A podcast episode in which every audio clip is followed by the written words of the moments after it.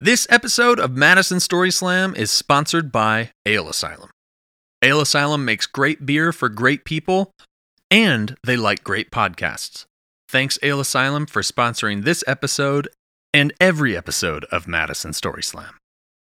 This episode is also sponsored by Resolution Therapeutic Massage. Resolution is a massage therapy clinic in downtown Madison, Wisconsin. For your first appointment, you can get $5 off if you mention Madison Story Slam, so book it now by calling 608 443 7048. Thank you, Resolution, for believing in what we do.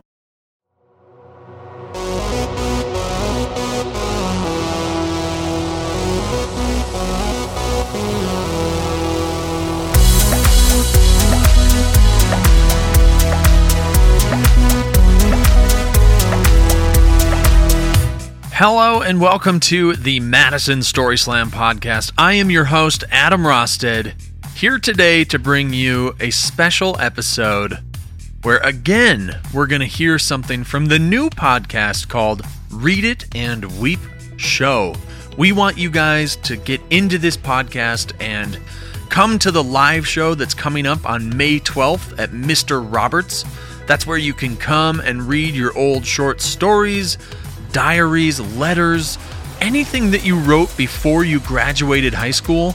Or if you don't have stuff from then, maybe you have something else that you could read. It needs to be at least 10 years old, something that you wrote at least 10 years ago. We're doing that because we recognize that not everybody was someone that, you know, kept things that they wrote in high school or they just didn't write in high school. So that's why we're doing that. We're really excited for this event. Again, it's May 12th at Mr. Roberts. The show starts at 8 p.m. and it is going to be fantastic.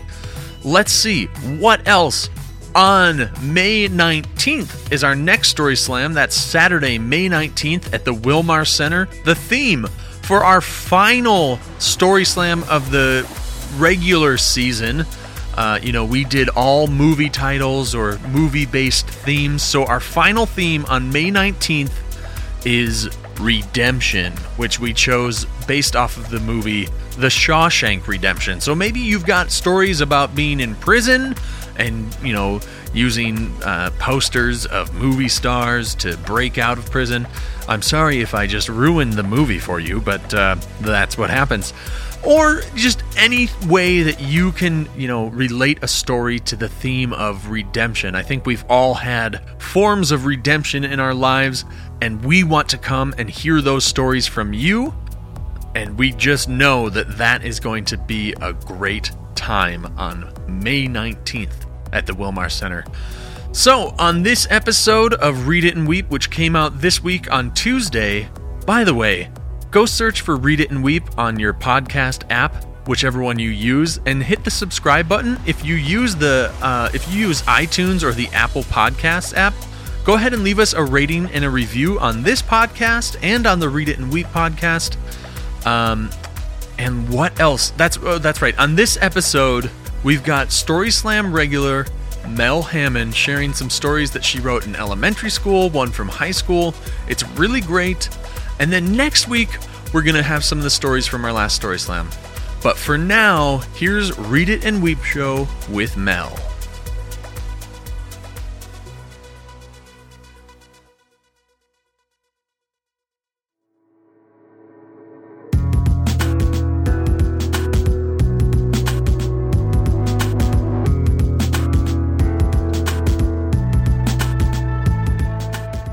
Welcome to Read It and Weep the show where we want you to come and read your old journals, letters, short stories, anything that you've written before you graduated high school, or anything that you wrote that you have at least 10 years separation from. Just so you know, our first live show is Saturday, May 12th at Mr. Roberts in Madison, Wisconsin. And if you're wanting to read at that show, you need to submit your piece to readitandweepshow at gmail.com. But if you're just looking to come and hear some great old writings from great people, come on out to Mr. Roberts on May 12th. enjoy some good beverages, and you'll get to hear amazing pieces written by real people from long ago. Do us a favor if you enjoy this podcast, please leave a rating and a review on iTunes. That helps us out so much, you wouldn't believe it. Also, if you enjoy this show and you want to support what we're doing, you can visit patreon.com slash read it and weep show.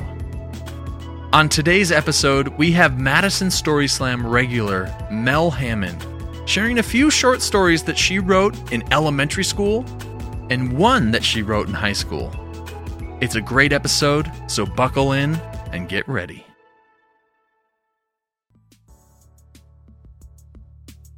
Oh, yeah. I always wanted to be a writer. That's Melissa Hammond, otherwise known as Mel. If you're a fan of our other podcast, Madison Story Slam, you've probably heard a ton of her amazing stories. Yeah, so I heard this story about a kid who pees off the top of every building, and I'm like, I bet I could do that.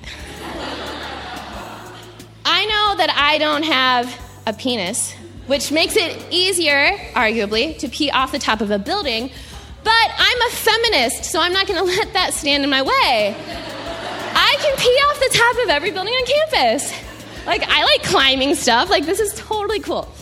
When Mel isn't figuring out the logistics of peeing off every building on campus as a woman, she's writing. In fact, Mel has been writing her whole life. She's always aspired to be an author. I brought uh, like a school years book where like every year you put in your class picture and you write down who your friends are and your favorite subject and like who you want to what you want to be when you grow up. And every single year starting in kindergarten actually in preschool i like added in a box for author slash illustrator. With how great Mel is at telling stories from a stage, I could only imagine that writing came easy to her, and not only was it something she enjoyed, but it was just something that she was good at. yeah writing was just always easy and fun for me. I always wanted to be a writer and illustrator. I also was really into art um, and so i would always uh, take advantage of writing assignments at school and like really go above and beyond and be a, an annoying overachiever. So, in the spirit of being an overachiever, Mel brought three stories for us today. One she wrote in high school, and that one's great. But the first two she wrote when she was in fourth grade. I was obsessed with aliens and Martians. I would like doodle them on my papers all the time. And as you may have guessed, this first one is about aliens. So I'll start with um, the day I met in a Martian. And it goes like this One Thursday afternoon, a Martian on Mars laid an egg. Then a little Martian took the egg and bounced it on its trampoline. It bounced up and up and up. Uh oh, the Martian said, I'm in trouble. The egg was almost to Earth. I better go get it, the Martian said. So she got in her flying saucer and started the engine. At least she tried to start the engine. It wouldn't work. So she got on the trampoline and jumped as high as she could. She tried again and again. Finally, she made it. She caught up with the egg. Then the egg smashed through the window of my school. But where did the Martian go? I have no idea. It must have gotten lost somehow. I had like very specific different kinds of Martians that I would draw. Like my favorite one to draw was this head with all these like tentacles coming out of its head and there were eyeballs on the end of each one. And that was just like what I thought about a lot of the time. The egg landed on Mrs. Wright's shoe. Mrs. Wright is our principal. It looked like it had my name on it. So she wrapped it up and called me to the office. She gave me the package. I brought it back to class. When I opened it, I couldn't believe my eyes. It was the biggest, weirdest looking egg I ever saw. It was a color I never saw before. It had little hairs all over it. It looked like spilled milk. It was always changing. Everyone said, Ew! We put it on the counter. It was bothering us because it was making this gurgling sound. That night, I couldn't sleep because I was thinking about how the egg would look tomorrow. It's spelled tomorrow with an A in the middle. The next day, when we all got to school, we stared at the egg. Our mouths dropped open. The egg had grown twice its size. It was as big as Mrs. Cole's head plus my head. The gurgling sound was very loud. We all sat down, wondering what was going to happen. During math, I heard a cracking sound. I thought it was my imagination. Then I heard it again. Crack, crack. More people heard it. Then it happened. Out came a weird looking alien dog. It ran out the door. um, as far as like uh, an alien dog coming to our school, um, there's probably part of that fantasy was like being the special one who like the principal saw my name on the egg and like called me down to get it. Um, but beyond that, I don't remember any specific fantasies about alien dogs. So I I guess I had this fantasy about feeling special. Not that I didn't feel special at home. I was the oldest and my my parents gave me a lot of attention. But maybe at school I I was pretty shy and not popular. Um, so it was kind of cool to like be the center of attention and everyone looking at me, being the one with the alien dog, you know.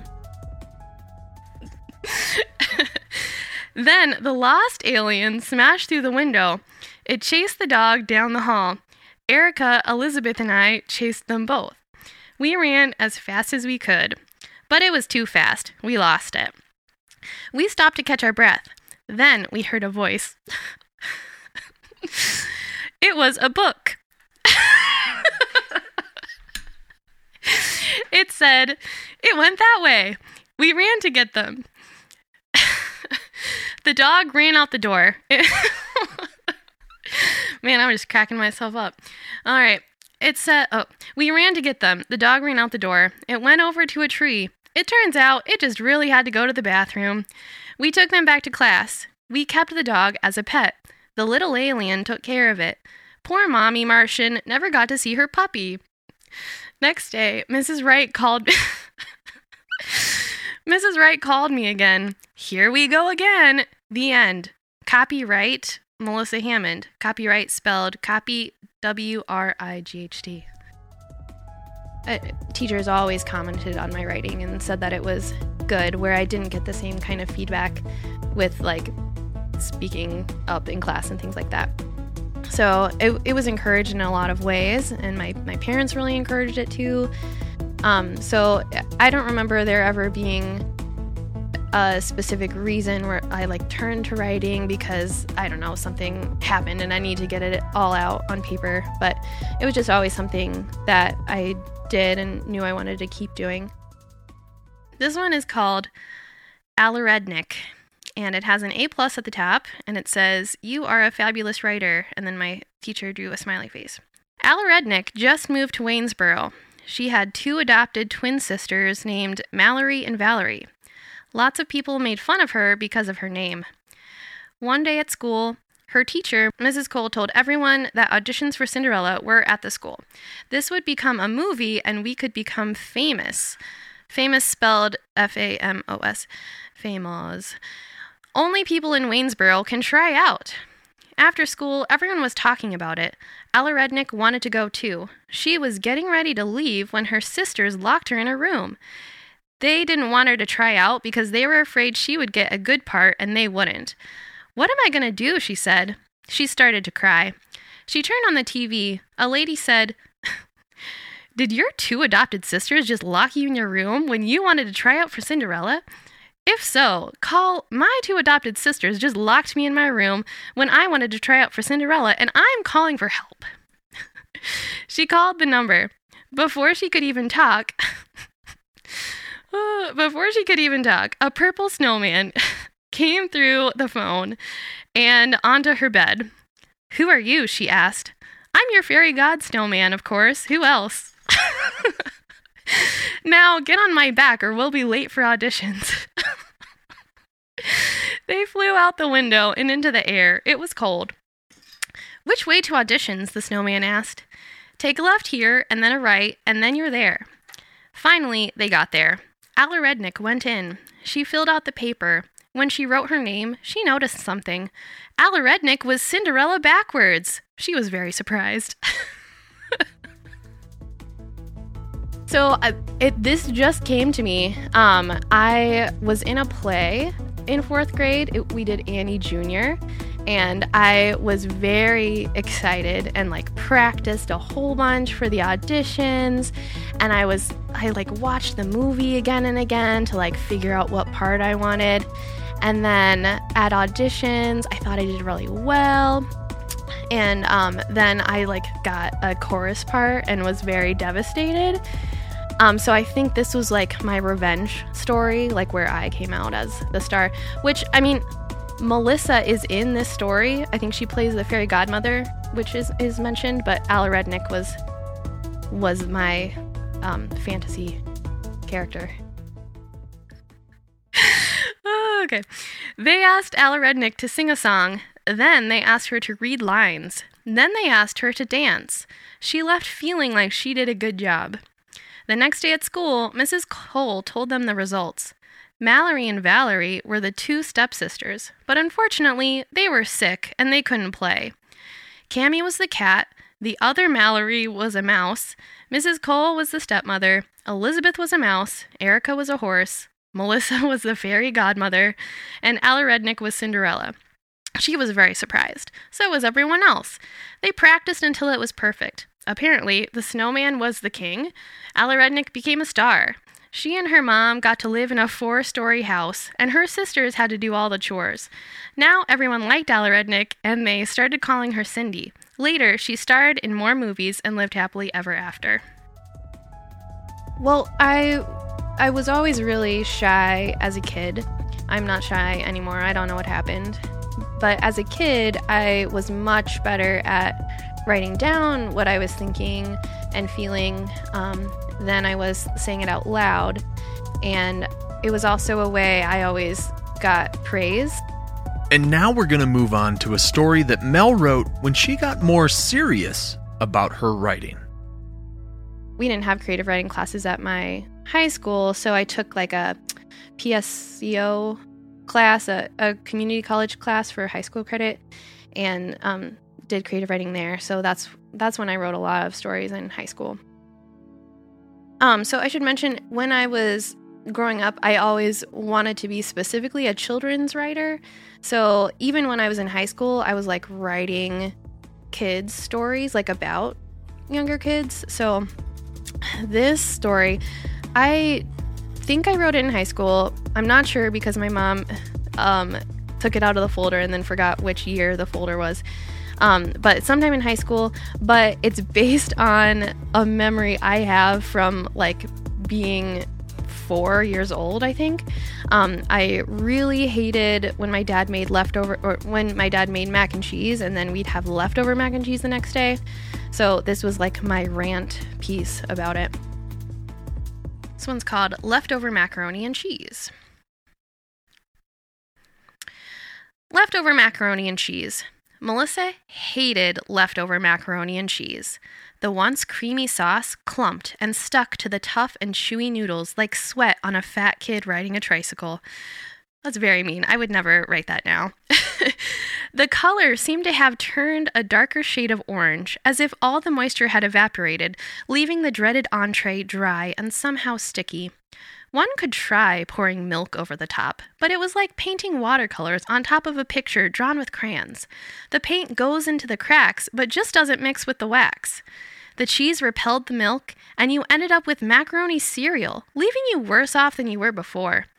On top of that, the microwave never seemed to get the job done right. Some areas of the macaroni were overheated, shriveled up, and almost crunchy, while other areas were still cold and slimy. The joy of hot, creamy, fresh macaroni and cheese was far overpowered by the foreboding leftovers certain to come the next day. I was such a picky eater as a kid, especially when it was anything that my dad made. So, this the story that happened in my real life that this is based on happened when I was very young, but like since after that, um, my dad continued to cook me meals and force me to eat them, and it was it was not a, a good situation for either of us. Um, when when I was 10, 11, 12, my my mom started working uh, second shift at um, the factory where she worked. Um, and so she was not around for dinner time, and she was the better cook. Um, so my dad was in charge of dinner every night, and it would always be hamburger helper and a rotating vegetable, um, either peas or lima beans. And so every other night we had lima beans. And I I hated lima beans more than anything in the world. I would like squirt like buckets of ketchup over them to like hide the taste, and I would like start crying and go hide in the closet, and he he would still make me eat them. Um, so I think this also this this story comes out of that frustration as well. And once again, Melissa sat at the kitchen table, staring with frightened eyes into this very concoction. Eat your macaroni, Melissa, her father said offhandedly as he worked on his own lunch of ham and cheese. I'm full, she announced, even though she had only taken a few bites. Besides, she wanted to go watch Tiny Toons on TV. You are not, he replied. You just want to go watch Tiny Toons. Darn it, how did he always know? She'd have to try another strategy. I feel like I'm going to throw up. She held her stomach and twisted her face into what she hoped looked like she was in pain. You don't have to eat any more after you finish that bowl, he answered, not even looking up from his sandwich. Foiled again. What else could she possibly do? She stirred around in her bowl and listened to the squish, sploosh of the cheese and milk being squeezed through the insides of the noodles. Picking up her spoon, she stared into her reflection, obscured by a pattern of cheese and milk, as if she were looking into an oil spill in a parking lot. Then, with the intent of delaying putting that spoon in her mouth for as long as possible, she started tap, tap, tapping it on the edge of her bowl. Its shrill clank echoed through the small room for a fraction of a second. Next, she tried tapping her cup. It made more of a hollow sound and clunked more than it clanked. The table, when tapped, made a simple plonk, like a pebble dropped on the sidewalk in the park. With utmost concentration, she started tapping out the theme song of Tiny Toons. Clink, plop, plop, plunk, plonk, plonk, clink, tap, clunk, tap, plunk, clink. Melissa, her father bellowed, eat your macaroni this instant. I'm not going to tell you again. It made perfect sense to me that I would dislike a food and shouldn't be forced to eat it. Um, my my dad just liked everyone to be eating the same thing. He had like a thing about that. So I would like offer to cook an alternate meal. Not not when I was like 4, but when I was 11. I'd offer to cook something else or like eat some raw carrots instead of lima beans, but he was all about everybody sharing a meal together that was the same. Sighing, Melissa stared once again at the cheesy mess before her. It seemed to mock her. It said to her, Think how delicious I would have been if I were fresh.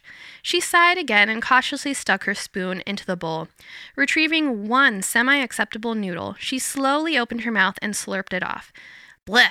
It sat undesired on her tongue like that chalky orange cold medicine that she had to take when the cherry kind was gone. Panicking, she swallowed it without remembering to chew. It slithered down her throat like a confused worm. Ugh, she couldn't take much more of this. Perhaps if she waited long enough, there would be a sudden earthquake and the macaroni would be lost among the chaos.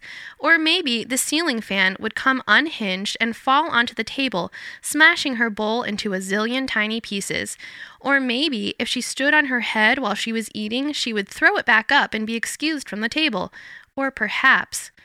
Melissa, are you eating? Her father stood next to the refrigerator, putting away the ham. She wouldn't be able to rely on circumstance. She had to think of something good, a foolproof plan to get out of eating, a line so profound that it would convince even her father that she couldn't eat the meal before her. Daddy, I really don't feel good. She stuck out her bottom lip for emphasis. Not original or profound, but it was all she had. Her father didn't hear her, however, because at that moment his ham sandwich slid off his plate onto the floor, smearing mayonnaise over the tiled floor and scattering cheese, bread, and ham all over his feet. Oh, darn it! He had an exhausted, annoyed look on his face as he bent down to clean up the mess. That was the last of the bread. Melissa turned away from her father and stared into the cheesy mess before her. Those shriveled noodles, wrinkled and languid, mocked and her and teased her. The beads of cheese laughed at her as her spoon taunted with a look of foreboding. She seethed at the leftover macaroni and cheese. She cursed its, its existence. She hated that bowl more than she had hated her brother when he sat on her Play Doh masterpiece and destroyed her life's passion. One thing that I notice in this story that still I see in my current writing is uh, number one, an obsession with food. I love writing about food and like using food similes and describing like the texture and shape of food. Um, and it's not, I don't see that coming from any specific frustration. She no longer considered the macaroni a food. It had lost the privilege of being considered such. She knew it now as nothing but pure evil. She felt no remorse as she swept the entire bowl off the table and all over the floor. Melissa, her father seared, what did you just do? It was an accident, she replied, artificial tears in her eyes. I was reaching for my milk and my elbow bumped the bowl. I'm sorry. Her father heaved a sigh, not knowing whether to trust her or not, and finally just shook his head and went for the dish rag. You're not getting out of eating your lunch, young lady. I'm making another batch of macaroni right now, and you are going to eat every bit of it. Understand? Melissa snickered to herself. Perfect. I I just love being able to to look at something and describe it in a way that really resonates with me, but maybe someone else has never thought of it that way before. So, for example, like there's like a, a simile in this that's painting watercolors on top of a picture drawn with crayons where the paint goes into the cracks but doesn't mix with the wax. That's weirdly specific, but like even now I'm like, "Oh yeah, that that is how it was." So there's a joy that I get from describing that in a way where someone even if they've never even had left, leftover macaroni and cheese or the whatever nasty specific version of that my dad served to me, um, but they can like hear that and understand what I was going through. if I could go back and talk to past me, I would encourage her to um, journal and like and write down what I was feeling and not throw it away because I was afraid of people reading it because that's what I always did. Um, but I would have loved to go back and look and see what nine year old me was thinking and feeling because that would really be able to inform my writing now because I still write for kids. Um, but I, I have always had this anxiety that someone was, was going to find it and read it, so I'd always destroy my journals. As soon as you introduce an audience into that, it's no longer that that safe space and you're no longer able to express yourself in a way that you do only when you know no one else is ever going to see it. At our upcoming live show on May 12th at Mr. Roberts, Mel will be sharing from her journals, and I asked her why now is it okay for other people to hear it? Distance is really important. I have it, it's it's fun to like look at old stuff that I've written and see how I've changed since then and I'm I'm proud of who I was but also who I have become and um, with that distance there, that somehow the anxiety's gone about people seeing those inner thoughts. For a lot of the journals, anyway. There are some I will not be sharing.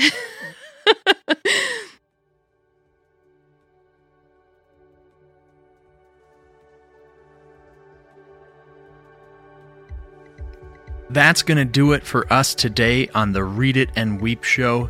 Thank you so much to Mel who bravely shared some of the things that she wrote as a child and as a teenager. If you want to come on the podcast and do an in studio reading, or if you want to participate in one of our live shows, like the one coming up on May 12th at Mr. Roberts in Madison, Wisconsin, send an email to readitandweepshow at gmail.com and we will work that out and make it happen. You can also find us on Facebook, Instagram, and Twitter. Just search Read It and Weep Show, and you will find us in all of those places.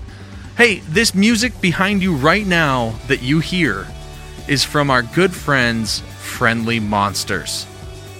We want to say huge thanks to them. Go out and support the music they do. Any profit they make off of the music that they make is donated to the Anxiety and Depression Association of America. So, you know that when you support them, you're also supporting people that need your help. Like I said, May 12th at Mr. Roberts in Madison, Wisconsin, that's our first live Read It and Weep show show. Make sense? We are so excited. It's during it's at the end of Madison Craft Beer Week and uh, I'm sure there's going to be some great beer there. I know that there's already going to be some great readings there. I've had several people sign up, and I am looking forward to it. I know a lot of you are looking forward to it as well. Do us a favor, like I said at the beginning of the show, leave us a rating and a review on iTunes or Apple Podcast app. Uh, any of the places that you can review a podcast, we are there and we want your help to make sure that people know that our podcast is the podcast to listen to if you want to hear the old things that people have written. Also, again, patreon.com slash read it and weep show if you want to support what we're doing and keep this podcast afloat. We so much appreciate that. And as always, I hope that the people you are now learn something from the person that Mel was then.